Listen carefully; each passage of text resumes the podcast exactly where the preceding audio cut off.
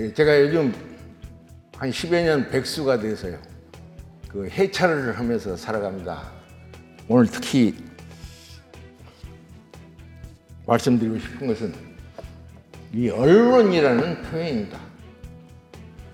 언론이라는 말은 말 그대로 하자면 우리가 말하고 논의하고 이거를 통칭하는 게 언론이죠.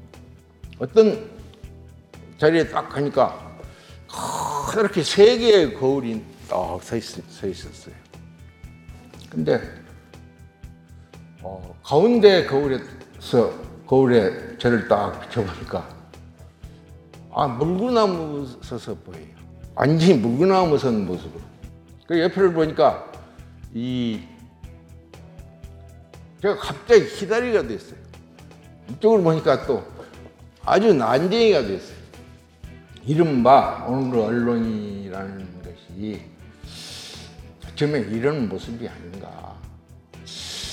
참 참담한 심정을 다시 하게 됐죠. 그것은 이 지금 뭐 50여 년 동안 이 이쪽에 몸 담아 온 사람으로서 그리고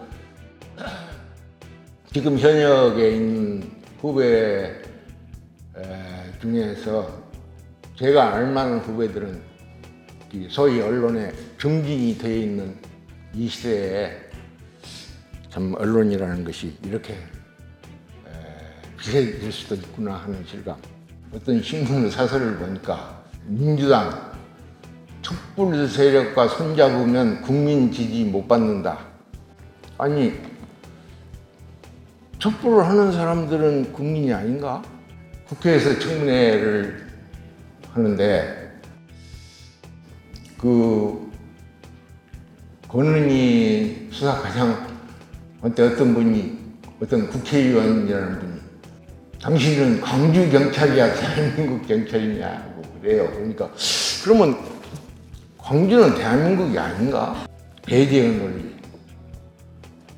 그러니까 자기 편이 아니면 배제해야 된다는. 국민이 됐든 누가 됐든. 우리가 소위 언론 종사자들 중에 많은 분들이 이런 자기 관념, 이념이라고 해두죠. 이념에 매몰돼서 어, 사실을 제대로 못 보고 왜곡해 보는 그런 현상이 에, 있는 것이라고 생각을 합니다. 그런데 언젠가부터 신문 방송을 언론이라고 했어요. 이것이 언론이 신문 방송의 독점 과점물인 양 착각하게 하는 우리가 흔히 쓰고 있는 잘못 쓰고 있는 주류 언론이라는 것이. 근데 거기서는 뉴스타파를 어떻게 형용하냐면 뭐 폭로 인터넷 매체 또 좌파 인터넷 매체 한마디로 요약하면 그걸 언론으로는 인정을 안 하겠다는 거죠. 모든 사람이 말할 수 있는 게 민주사회의 정상이죠. 어떤 특정한 전문가만이 발언할 수 있다. 그것을 우리는 언론의 자유라고 말할 수 없지 않습니까? 그러니까 어떻게 우리의 말길을 제대로 열어가는 이 결국 우리가 살 길을 찾는, 찾는